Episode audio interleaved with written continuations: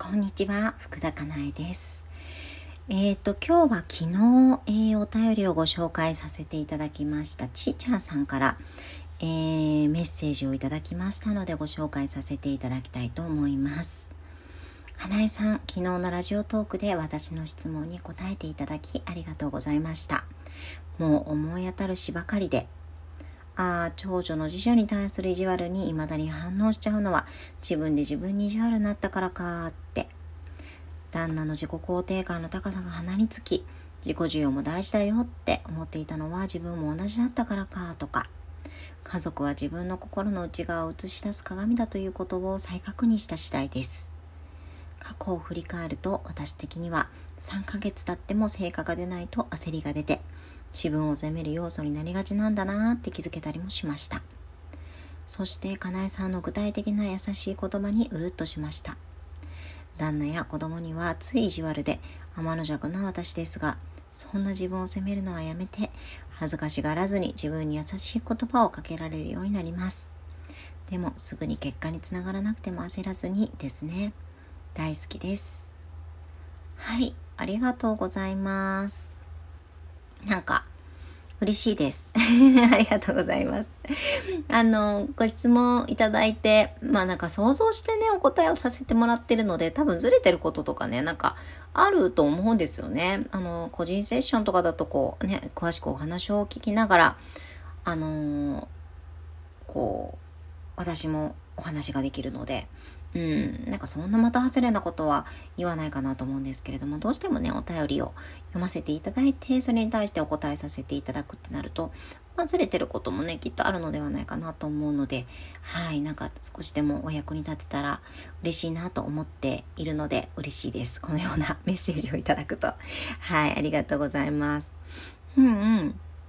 ね、でもね、素晴らしいの？は、何より素晴らしいのはね、こうやって私がお伝えしたことに対して、あ、うんうん、そうだよねって素直に受け取ることができるところですよね。うん。なんか、そうじゃない状態にあったりとか、まあ、そうじゃない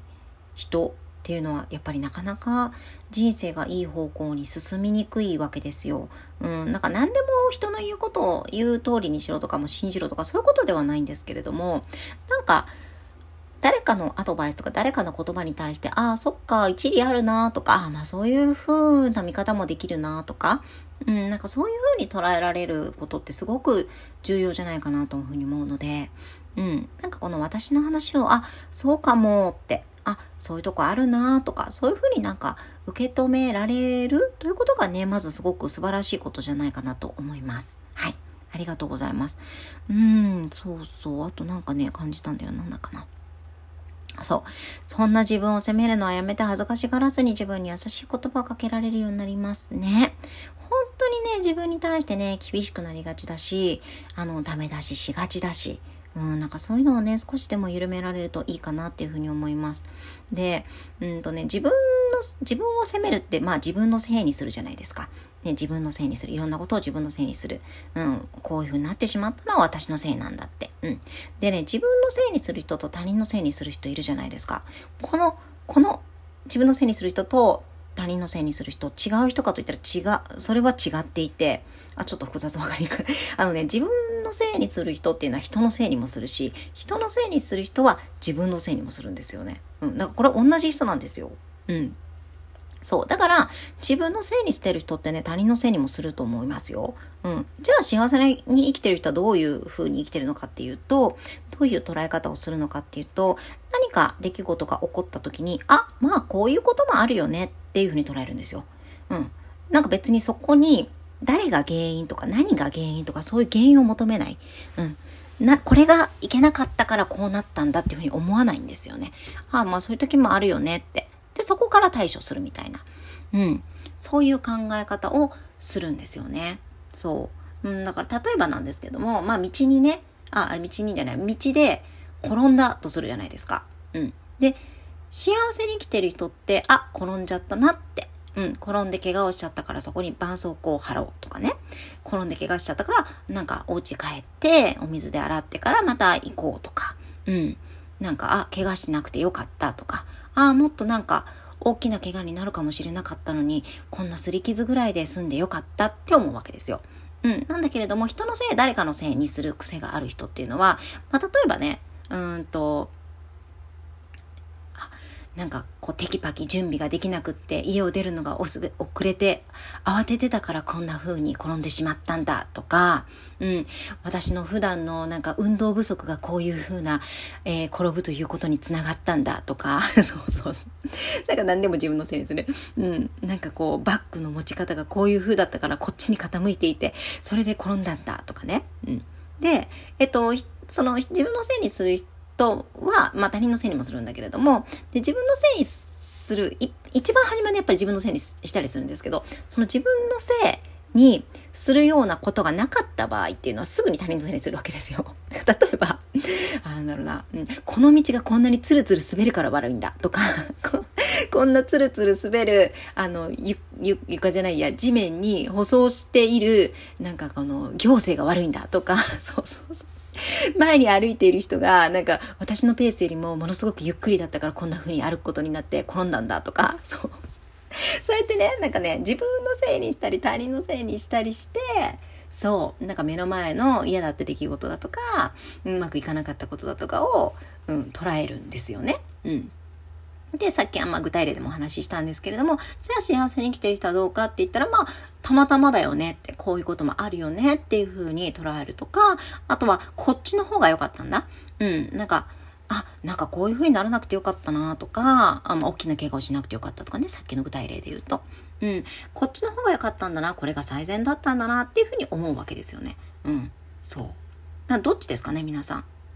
きっとね、でも大抵子育てに悩んでいるとか、まあ今が苦しいとかね、あのパートナーシップうまくいきませんとか、そういう悩みが今自分になんかたくさんあるとかあるっていう人は、きっとね、なんかこう、誰かのせい、何かのせい、えー、自分のせいにしがちだと思うんですよ。うん。なので、ちょっとそこを見てあげてください。他人のせいにしている人がね、あの自分のせいにしないかって言ったら全然違いますよ。うん、他人のせいにしてる人はね、あの自分のせいにしてるし、で、自分のせいにする人はね、あの自分に何かか、こうなんて言うんだろうな、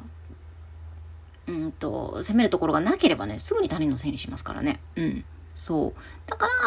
ら、うんと自分を責めてる人は他人のことを責めるし、他人を責めてる人は自分のことを責めるし、だから両方からやめていくですよね。両方から緩めていく。こっちの方が良かったんだなとか、ああ、こう、こういうこともあるよねとか、うん、そういうふうに捉え直していくってことですね。うん。それをやってもらうと、だんだん、えっ、ー、と、人のせいにするとか、えー、自分のせいにするとか、そういう癖っていうのがね、手放していくことができるかなっていうふうに思います。はい。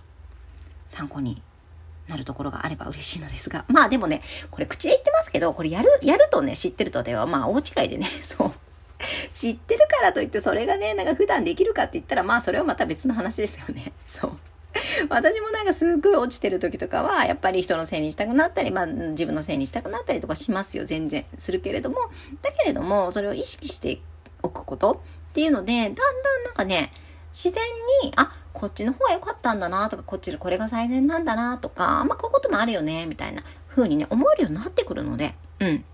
そう、まあ数十年持ってきた、なんていうんですかね、心の癖だから、まあそんな簡単には変わらないけれども、でも、でもでも、あの、意識していくことでね、あのー、変化は必ずしていくので、はい。もしよろしければ、はい。あのー、役、お役立ていただけたら嬉しいです。はい。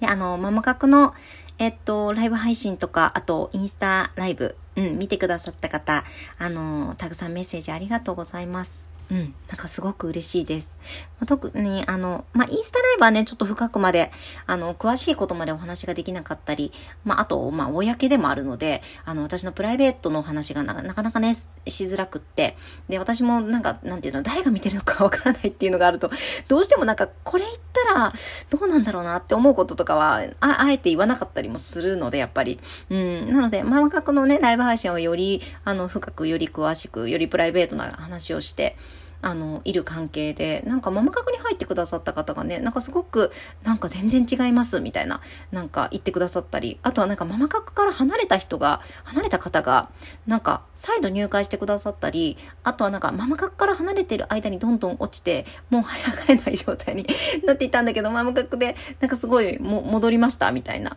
うん、ママ角のライブ配信見てね、なんか日々のメンテナンスがね、すごく重要だっていうようなことも何名かにね、最近メッセージいただいて、すごく嬉しく思いますね。なんか落ちたから、落ちてから落ちてから這い上がるってすごく難しいんですよね。で、途中で気づければいいんですけれども、まあそんな風にね、自分の心とか体の状態を観察できる、見ることができる人が、まあそんな落ちる状態にはならないわけで、そうなんですよね。なので、あの、落ちる前にね、なんかもう、本当に定期的にケア、メンテナンスしてあげてくださいね。別にママ角じゃなくてもいいですよ。うん、あの、効率がいいと思って、るものを、まあ、一応提供させてもらってるのはおすすめではあるんですけど、何でもいいです。自分ができることであれば。まあ、ラジオトークでもいいし、ブログとか、誰か、どなたかのね、ブログ読むとかでもいいし、YouTube 見るとかでも何でもいいんですけれども、あと、なんかもうマッサージ行くとかね、そういうことでもいいんですけれども、日々のメンテナンスっていうのをね、やっぱり心がけてもらえるといいかなというふうに思いますので、はい。また明日、あの、ママ角のライブ配信なので、メンバーさんお会いできるの楽しみにしています。はい。またプライベートの話とか、しっかりしていきたいと思いますので、はい。はい。では、参考になるところが少しでもあれば嬉しいです。ありがとうございました。福田かなえでした。